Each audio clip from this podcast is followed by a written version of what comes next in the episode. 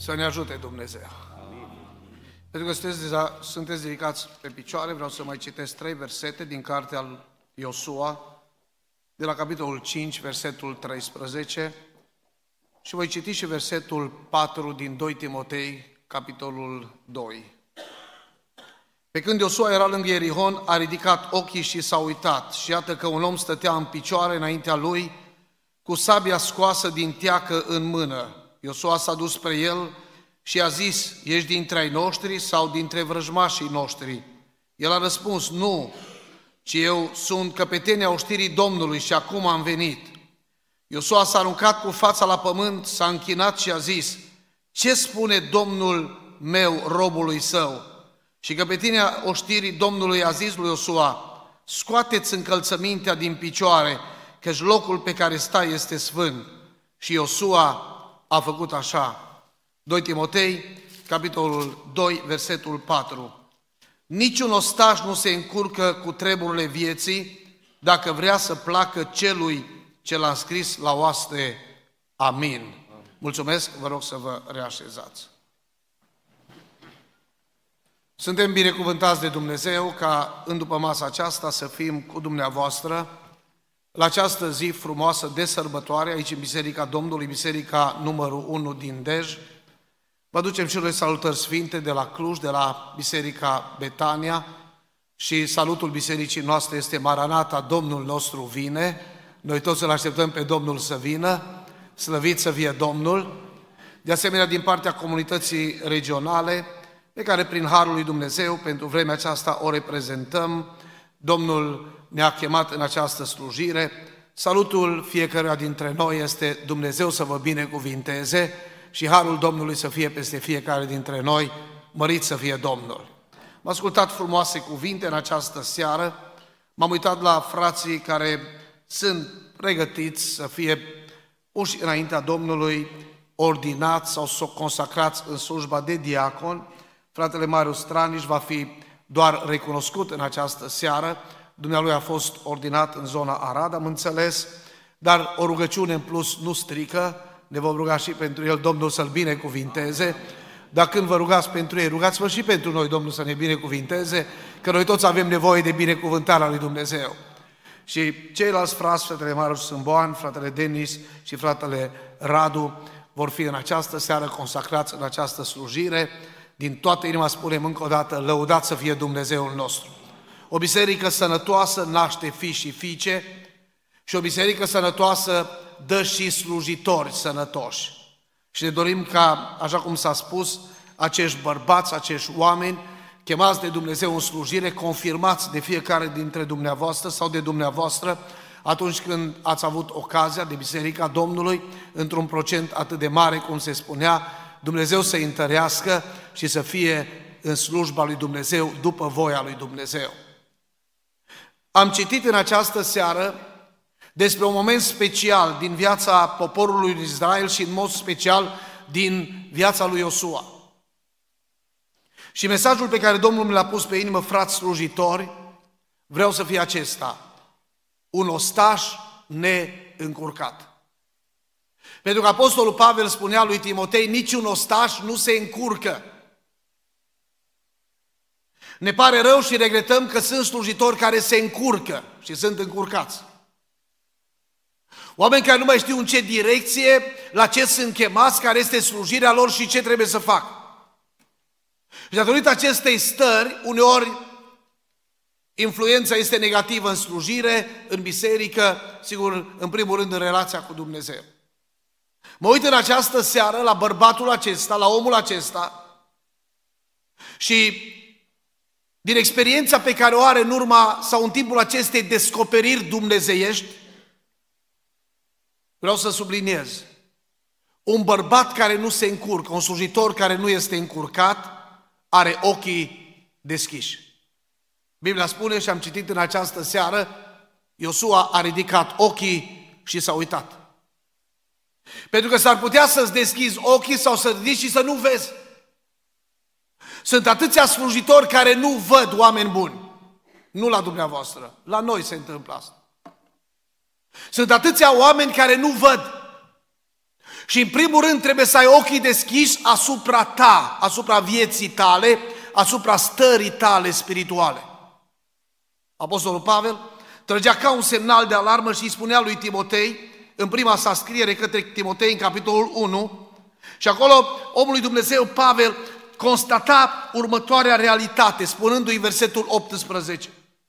Porunca pe care ți-o dau fiule Timotei, după prorociile făcute mai înainte despre tine, este ca prin ele să te lupți lupta cea bună. Și următorul verset, și să păstrezi credința și un cuget curat. Știți dumneavoastră cum este cugetul meu? Știm noi cum este cugetul celor de lângă noi, nu știm oameni buni, dar Dumnezeu vede totul. Slăvit să fie numele Lui. E nevoie de un cuget curat. E nevoie să ne păstrăm un cuget curat, pentru că Pavel spune, unii l-au pierdut și au rămas cu legitimația, au rămas cu slujirea, au rămas cu agendele probabil încărcate, chemați în stânga și în dreapta să slujească, dar în realitate au căzut de la credință. Un slujitor care nu se încurcă are ochii deschiși și mai întâi se uită înspre el. Este atent la viața lui, este atent la trăirea lui, este atent la relația cu Dumnezeu. Apoi un slujitor care are ochii deschiși se uită în familia lui. Nu știu câți copii aveți, dacă vă sunt mici sau mari, dar de astăzi lucrurile se schimbă. De astăzi sunteți o priveliște a celor din jur și dacă oamenii s-au uitat la voi și la viața voastră, se vor uita în continuare și se vor uita și la familiile voastre. Am spus-o nu odată, de multe ori copiilor mei, dacă cineva mă poate să mă facă să tac și să închid Biblia, sunteți voi. Dacă cineva mă poate să facă, face să nu mai slujesc în lucrarea pe care Dumnezeu m-a chemat, sunteți voi. Sunt atât de mulți care fac regulă alții în casă, dar la ei niciodată. Eram odată într-o perioadă într-un comitet al bisericii și vreo 3-4 erau așa vocali, supărați, totdeauna aveau treabă cu tinerii. M-a deranjat un pic asta, pentru că, mă rog, tinerii sunt tineri, au părți bune, au părți mai puțin bune, așa este tinerețe. Și la un moment dat, în timp ce eram la o ședință de comitet și erau atât de porniți, de volcal pe tine, m-am gândit la ceva. Bă, dar ăștia, unde sunt copii? Am încercat să întreb, copiii dumitale unde sunt? Păi nu sunt aici. Da unde sunt? A dumitale? Nu sunt. A dumitale? Eram doi acolo sau trei care aveam copii la biserică. Mă, fraților, voi faceți reguli pentru copiii noștri? Pentru ai voștri când faceți?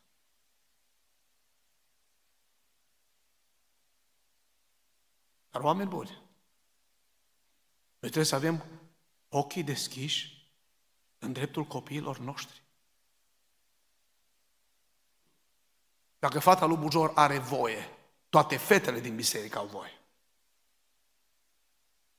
Dacă băiatul lui Bujor își permite, toți băieții își vor permite. De ce? Eu sunt etalon. Pentru că am ales și am acceptat să fiu în față. Regret că el era un slujitor al bisericii, al templului, al lui Dumnezeu. Și Domnul este nevoit să-l mustre, pentru că până la urmă mustrarea lui pentru fiul lui a fost așa ca o frecție la un picior de lemn. Așa cu multă superficialitate. Ce faceți voi nu-i bine, aude la alții. Și Dumnezeu este nevoit să intervină și să spună, tu iubești mai mult de fii, pe fiii tăi sau îi cinstești mai mult decât pe mine. Foarte mulți au făcut reguli în biserică până le-au crescut copiii. Foarte mulți. Foarte mulți au știut să dea direcții până copiilor au ajuns mari. Și foarte puțini au rămas fideli principiilor. Să vă ajute Dumnezeu să priviți în familiile voastre și copiii dumneavoastră, copiii voștri, să fie un exemplu pentru biserică. Unul dintre diaconii care a fost ordinat în fapte capitolul 6 se numea și Filip. Și când echipa misionară împreună cu Pavel au trecut prin casa lui, nu pot să nu vă citesc versetul acesta, spune Biblia, fapte capitolul 21, versetul 8, am intrat în casa lui Filip, evanghelistul sau diaconul, care era unul din cei șapte și am găzduit la el. Și următorul verset, așa de mult îmi place. El avea patru fete fecioare care proceau. Ce frumos! Era un om al Evangheliei, era un om prin care Dumnezeu făcea minuni, era un om care era alergat, era un om care era implicat, dar era un om care avea ochii deschiși în casa lui și în casa lui. Și să aveți ochii deschiși în biserica lui Isus Hristos. Unea Apostolul Pavel, o Timotei, capitolul 3, versetul 15. Să știi cum să te porți în casa lui Dumnezeu, care este stâlpul și temelia adevărului. Un ostaș care nu se încurcă are ochii deschiși. Ochii deschiși asupra lui însuși, asupra vieții lui, ochii deschiși în familia lui și ochii deschiși în biserica lui Isus Hristos. Și ne rugăm pentru frații care vor fi ordinați și pentru cei care suntem deja ordinați să ne cerceteze Duhul Sfânt al lui Dumnezeu. Într-o lume în care mulți umblă cu ochii închiși, Într-o lume în care mulți nu mai văd realitatea, nu mai văd adevărul. Într-o lume în care există atât de multă confuzie și ceață la orizont. Să fim oameni care să avem ochii deschiși să înțelegem lucrările lui Dumnezeu, să vedem lucrările sfinte a lui Dumnezeu și spunem, Doamne, lucrează și dă biruință. În al doilea rând, un ostaș care nu se încurcă are discernământ și curaj. Atent la detalii. Când s-a prezentat acea persoană înaintea lui, Iosua s-a dus înspre el și l-a legitimat. Scoate buletin. Vreau să știu cine ești. Că și atunci, ca și acum, erau mulți care erau din biserica Domnului, așa, nimănui. Umblând fără nicio treabă, trimiși de nimeni, dar ei fac lucrarea lui Dumnezeu. Așa, dintr-un capăt în altul, nu a țării, acum a continentului sau a lumii. Plecați și veniți fără să-i trimită nimeni, neaparținând de nimeni, de nicăieri. Dar ei sunt a Domnului.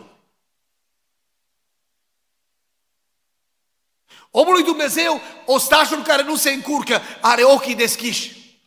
Și apoi are curaj și discernământ. Se duce spre el.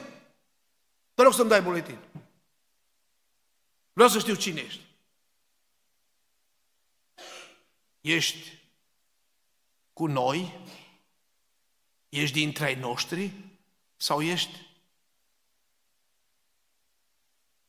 din partea dușmanilor noștri?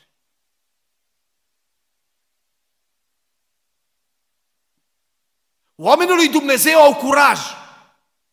Oamenii lui Dumnezeu știu să intervină. Oamenii lui Dumnezeu nu sunt intimidați oameni buni. Cu respect, dar au discernământ. Voi la Apostolul Pavel le spune Galatenilor în capitolul 2 am avut o situație mai complexă că eram în Antiohia și la un moment dat a apărut și o situație mai grea. Și am fost nevoit să stau împotriva lui Petru. Pentru că Petru, de frica iudeilor, a început și el să aibă o atitudine nepotrivită. Știți că acolo erau iudaizatorii, erau cei care forțau că trebuie împlinită legea.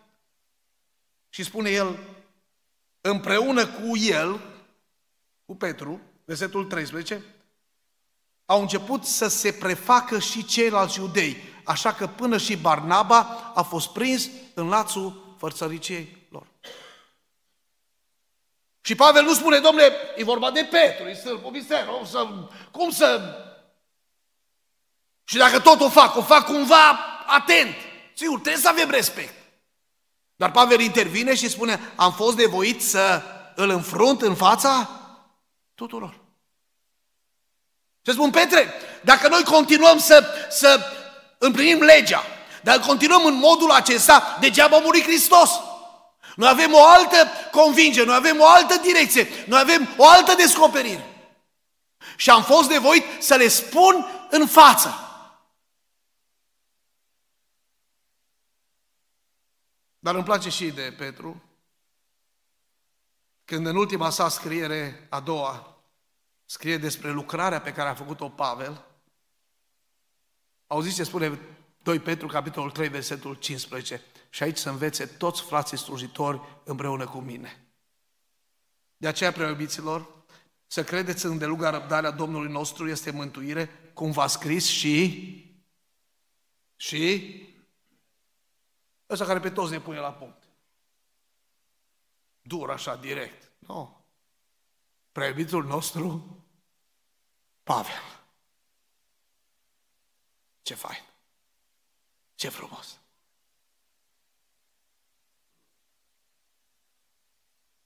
Nu folosim astfel de cuvinte, dar n-ar fi rău. Să spunem, preiubitul nostru frate păstor, preiubitul nostru frate diacon, preiubitul nostru frate predicator, preiubiții noștri coriști, slujitori, oameni al lui Dumnezeu. Vă place asta? Frumos. Ostașul care nu se încurcă are discernământ și are curaj. Va fi tot mai mare nevoie, frați slujitori, de oameni care au nevoie de curaj. Va fi tot mai mare nevoie de oameni care vor fi gata să răspundă pentru credința lor. Într-o vreme în care lucrurile se pun așa cum se, se pun, Într-o vreme, cum spuneam, există atât de multă confuzie spirituală la orizont, într-o vreme cu atâta ceață și cu atâtea învățături,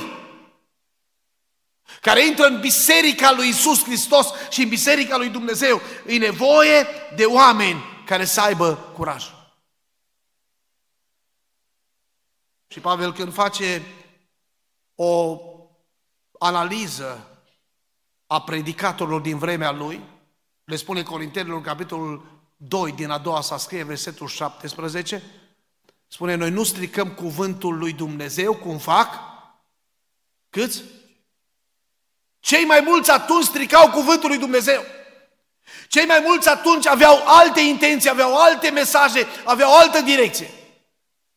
Și Pavel spune, noi nu facem parte din categoria aceasta, dar cei mai mulți strică cuvântul lui Dumnezeu. Frați pentecostal, oameni al lui Dumnezeu, frați slujitori, să nu stricăm cuvântul lui Dumnezeu, ci să fim oameni care să vorbim cu inima curată din partea lui Dumnezeu, să fim călăuziți de Dumnezeu și Duhul Sfânt să fie peste noi. Și Biserica, Biserica Domnului spune, amin, lucrează Dumnezeu.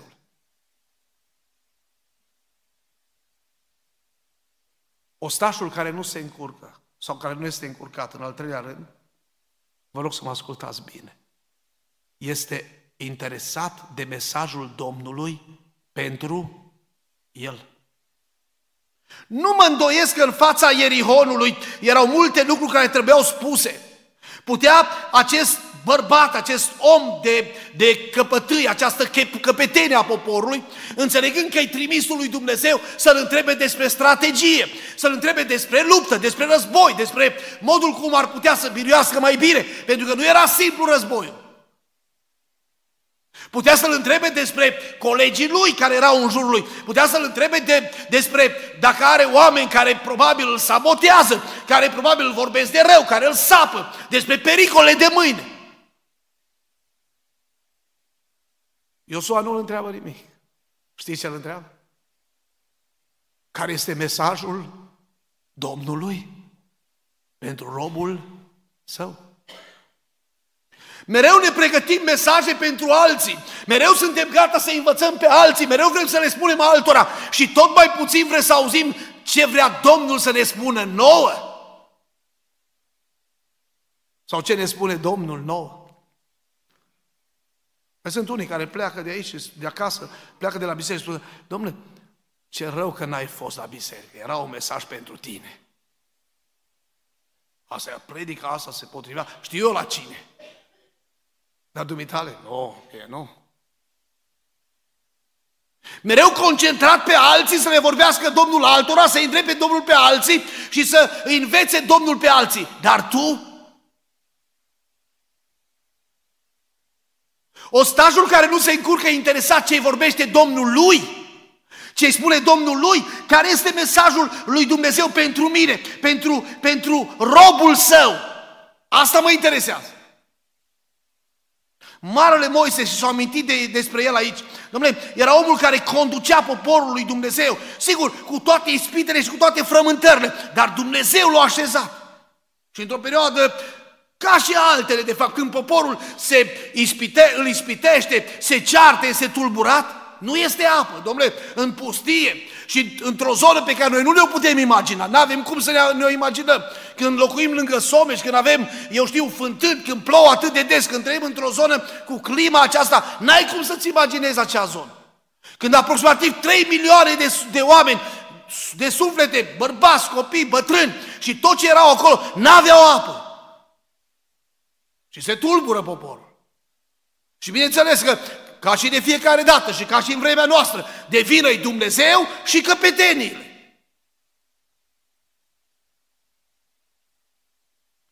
Și Domnul, și Moise merge la Domnul. Și spune, ăștia o să mă omoare cu pietre. E problemă mare. Numeri capitolul 20, versetul 8. Domnul îi spune, ia toiagul acesta în mână, tu și frate tău Aron, și vorbiți cu cu cine? Cu stânga.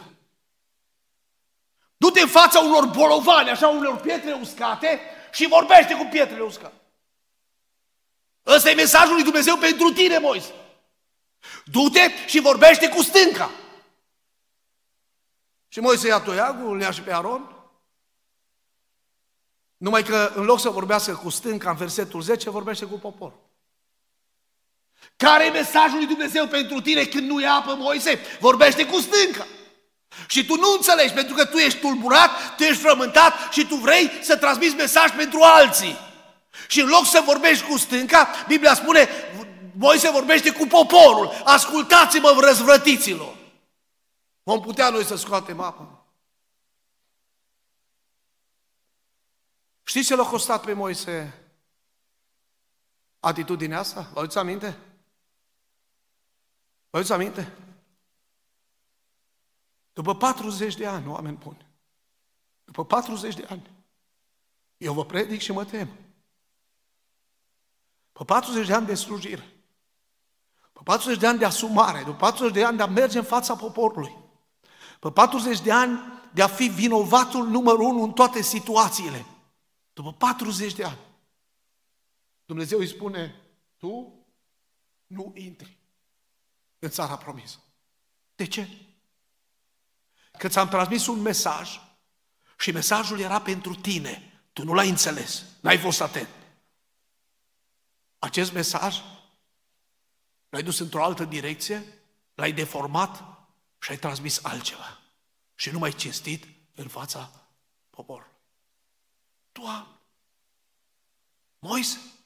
Da. Care e mesajul lui Dumnezeu pentru mine? Mereu transmite mesaj pentru alții, repet. Mereu vrem să ne vorbească Dumnezeu altora și nouă niciodată. Oameni buni, frați slujitori, din când în când ne vorbește Dumnezeu și nouă. Să-L întrebăm pe Dumnezeu, Doamne, care e mesajul Tău pentru mine? Că ce spun cei din jur e valabil și nu prea. Că oamenii în general ne laudă. Cel puțin când suntem de față. Și noi chiar îi credem.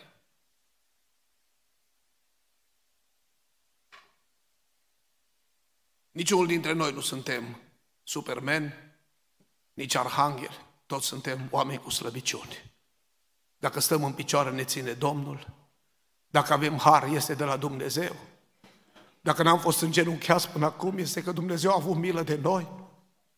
Și din toată inima spunem, slăvit să fie Dumnezeul nostru. Omul care nu se încurcă, e interesat care e mesajul lui Dumnezeu pentru el. Era în fața unei lupte David, undeva în 2 Samuel, capitolul 5, și Biblia spune, îl întreabă pe Domnul, ce frumoasă experiență, ce, ce frumoasă practică, să nu pornești la luptă fără să-L întrebi pe Domnul. Avem un Dumnezeu care vorbește oameni buni. Vorbea atunci, vorbește și acum. Și stric din toată inima la dej, lăudat să fie Dumnezeul nostru care vorbește. Ce bine că ne vorbește Dumnezeu! Ce bine că Dumnezeu nu ne lasă încurcați! Ce bine că Dumnezeu ne transmite mesaje profetice prin vis de noapte, prin descoperirea Scripturilor, prin diferite metode. Un Dumnezeu care vorbește. Și David îl întreabă, să pornesc la luptă? 2 Samuel, capitolul 5, versetul 23. Și Domnul spune, nu porni. Dar toți suntem pregătiți, dar oștenii sunt porniți, toată lumea și tot, toată armata este pregătită pentru... Nu porni! Ciulește bine urechile. Și vei auzi undeva prin vârful duzilor niște pași. Și când vei auzi mesajul ăla, să știi că atunci Dumnezeu merge înaintea ta și Domnul dă biruință.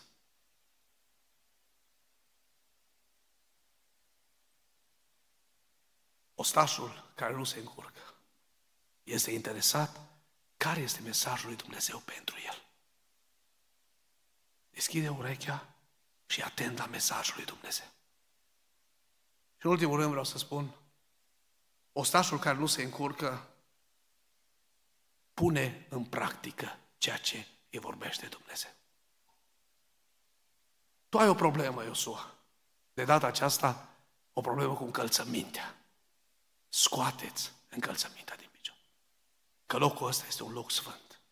Și știți cum am încheiat citirea? Și Iosua, și Iosua a făcut? Putea să facă și altfel? Da, Credeți că îl tuna, îl trăznea? Nu. Ce credeți că alții care fac altfel, li se întâmplă ceva peste? Nu. Nu. Și Iosua a făcut așa. Pentru că omul care nu se încurcă, ostajul care depinde de Dumnezeu, știe că Dumnezeu l-a rolat în armată, este persoana, este omul care pune în aplicare ceea ce vorbește Dumnezeu. Noi cântăm o cântare. Mă încred în El chiar și când nu înțeleg. E voia Lui? Întotdeauna aleg. Eu n-am făcut întotdeauna așa. N-am reușit de fiecare dată. Eram diacon, ordinat proaspăt de vreo un an de zile.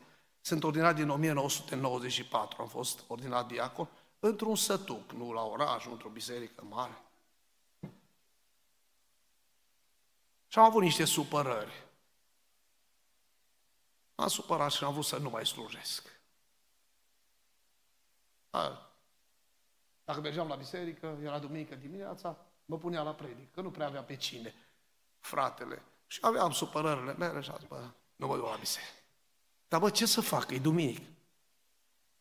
Un consătean de-al nostru vrea să-și pună ceva tablă pe casă. Cunoșteam niște oameni aici în zona de la Reteag în dreapta acolo, într-un sat. Unei grălești, altfel. Erau niște meseriași care puneau table de aluminiu pe vremea aia. Giurgești, exact Giurgești, mulțumesc. M-am dus la om dimineața, omul oricum mergea la biserică, el era, era pocăit, soția lui era pocăit. M-am dus dimineața pe la vreo șapte jumate, opt fără un sfert, și a zis, bă, am hotărât să te duc astăzi la Giurgești. Păi bă, nu merg la adunare, nu mă duc astăzi. Bă, o duce după amnează. Am dat așa bine, bă, ce tu ar trebui să mergi la adunare, mi-a spus el. Bă, tu nu spui mie ce să fac, dacă vrei să te duc bine, dacă nu, e sănătos. Până la urmă s-a îmbrăcat, omul s-a urcat în mașină. Pe drum, venind spre, să mă duc la Giurge, m-a frământat așa, așa, ce mi-a spus el? Tu trebuie să mergi la adunare. Și a zis, bă, dacă tu te mi-ai spus că trebuie să mă duc, ce-ar fi să mergem amândoi la adunare? Bă, treabă ta, și eu nu mă grăbesc nicăieri. Bă, zic, hai să mergem la Dej la adunare. Știu eu o biserică aici. Știi tu unde e biserică? Cum să nu? Pe Țibleș. Și am venit la adunare. Am intrat în adunare. M-am bucurat că nu era fratele Robi, oricum nu, nu mă cunoștea. Sau, mă rog, probabil că m-ar fi identificat cumva, că mai venea pe la noi, pe la evangheliză. Dar m-am bucurat că nu a fost acasă. M-am pus pe penultima bancă, nu chiar pe ultima, că m-am gândit pe vremea aia, Pe ultima erau ăia pedepsiți, așa era o vorbă la noi. Mă, poate aici încă nu sunt chiar pedepsit, dar îs aproape. Mă pun un pic pe penultima. Și m-am pus pe penultima bancă. Și am stat cu minte acolo, liniștit. Dar nu mă cunoaște nimeni. Când plecăm, mergem la Giurgești, omul își rezolvă probleme. Și s-o citit la evangelizare, o slujbă normală, diaconul Ștefan. Ops! Când s-o citit textul, deja mi s-a aprins primul beculeț. A? Sper că nu-i vorba să-mi vorbească mie Domnul, așa, e o întâmplare. Oameni buni. E un frate care o predicat, nu are importanță cine. Că Domnul vorbește prin cine vrea. Ascultați-mă bine. Toată predica aia a fost numai pentru mine. Nu știu nimeni, numai Dumnezeu și eu. Am plâns la final și am spus lui Dumnezeu, te rog să mă ierți. Dacă nu fac un accident de mașină și nu mor și ajung cu bine acasă, de astăzi înainte, vreau să fac ce vrei tu și cum vrei tu. Mi-a schimbat Dumnezeu inima, traiectoria, direcția. Deși ca și Iona am crezut că fug de Dumnezeu. Unde să fugi de Dumnezeu? Și încă fugi în biserică, auzi. Păi Dumnezeu e prezent afară, după în biserică. Slăvit să fie El. Nu-i simplu. Să predicăm e ușor. Să spunem, să se facă voia lui Dumnezeu e simplu.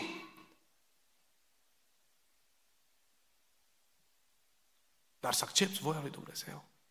Fiecare circunstanță. Greu. Greu.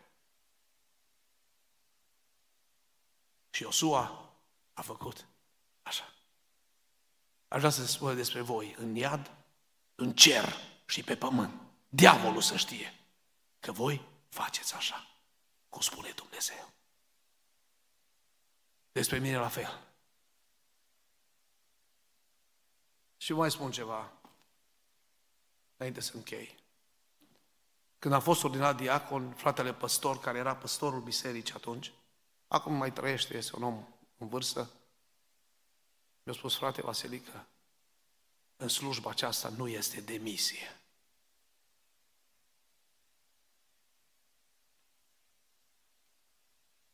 Auziți? Dacă vă chema Dumnezeu, voi nu puteți să vă dați demisia. Puteți, dar nu e regulă. Eu am încercat. Am încercat odată. Nu eram diacon, eram păstor. Și am încercat odată, venind acasă de la o slujire, de la cina Domnului, cred că era prima noastră fată căsătorită sau și a doua, erau copii în casă, la masă, și am spus, dragii tati, de astăzi înainte am luat o decizie. În scurtă vreme mă retrag din slujba de păstor. Nu mai vreau să fiu păstor. Soția a făcut niște ochi mari, luminița e aici. Nu au zis nimic. Dar era o duminică în care nu aveam slujbe între biserici, m-am retras să mă odihnesc. Și au zis, ce povești, ce vorbe să astea la tine? Am spus, nu știu, eu am început slujirea de foarte tânăr, am fost tot pe linia întâi, doar în tranșee, am implicat în atâtea construcții și frământări și nu mai vreau. Într-o zi, voi spune și bisericii asta. Și într-o zi am ridicat la învărul bisericii și am spus-o, fraților, da, nu sunt bătrân, dar mă gândesc tot mai serios să mă retrag de slujba de pas. Toți și-au scos batistele, au început să plângă. Unii de bucurie, alții de supărare. Va câți de bucurie și câți de supărare, eu nu știu. Oricum, au venit mesajele. Mi-a scris unul imediat, când am ieșit din biserică, Domnul să te binecuvinteze, tu ești un băiat deștept, de mult am așteptat asta, uite că ți-o dat Domnul înțelepciune. Alții mi-au scris, frate Bujor, cum poți să faci astfel de... Și mă rog, fiecare cu... La vreo două săptămâni Au venit niște frați în zona Clujului, între ghilimele m-am merit și eu la rugăciune. Erau câțiva frați, toți au avut lucrări, vreo 5-6, la toți nu vorbit Domnul, mie nu, așa m-am bucurat de data aia. Bă, lăudat să fie Domnul. Ne-am ridicat să ne despărțim și unul dintre frați care avea vedenie zice, era să uit, am avut o vedenie pentru dumneata. Ops, am oprit. Și atent. Zice, era așa o mână neagră și avea un șlaif, o fel de aparat așa cu care își putea să șlefuiască. Și a început să șlefuiască tălpile de la încălțăminte. Dar lua numai puțin, puțin, puțin. Și dumneata vedeai ce face și erai de acord. Și am auzit o voce, au zis Domnul, spune să oprească mâna aia că stă în puterea lui. Că dacă nu o oprește, te-am văzut că îți șlefuia toată talpa de la încălțăminte și simțeai toți grunțurii, toate denivelările și te-am văzut plecând din lumea asta ca un om nemulțumit. Și încă o dată spun, o zis Domnul să oprești mâna aia, că e în puterea dumitale. M-am dus acasă, m-am grăbit să ajung acasă și zona mea e pe lângă Someș. Nu mai sunt case acolo, nu mai eu sunt acolo și Someș. Am plâns și am urlat și am zis, te rog, iartă-mă. Vreau să slujesc în continuare. Și am rămas să slujesc. Pentru că mi-a vorbit Dumnezeu să fac asta.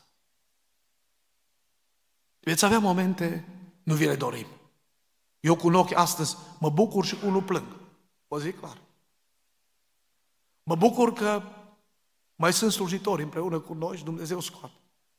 Dar plâng pentru că, așa cum se spunea, slujirea nu este ușoară. Dar cel care vă întărește este Domnul. De aceea vă doresc din toată inima să fiți niște ostași neîncurcați. Să aveți ochii deschiși. Să aveți discernământ și curaj. Să transmiteți mesaj din partea lui Dumnezeu cu respect, da, dar așa cum vi-l dă Dumnezeu. Să spuneți ce vă călăuzește Duhul lui Dumnezeu. Și să fiți oamenii care să așteptați cuvântul lui Dumnezeu pentru voi. Doamne, vorbește-ne nouă. Da, vrem să vorbească Dumnezeu bisericii, ne bucurăm, dar vrem să ne vorbești nouă. Care e mesajul lui Dumnezeu pentru mine? Și Dumnezeu să vă vorbească. Fiecare situație, în fiecare moment, în fiecare stare dificil, să aveți călăuzire, să fie Duhul Sfânt peste voi și să vă călăuzească Dumnezeu. Și să fiți gata să puneți în aplicare ceea ce vă vorbește Domnul. Și Iosua a făcut așa. Puteți face și altfel. S-ar putea să trăiți drame, eșecuri, nemulțumire și tulburare. Dacă veți face totdeauna ceea ce Domnul vă vorbește, veți fi binecuvântați de Domnul.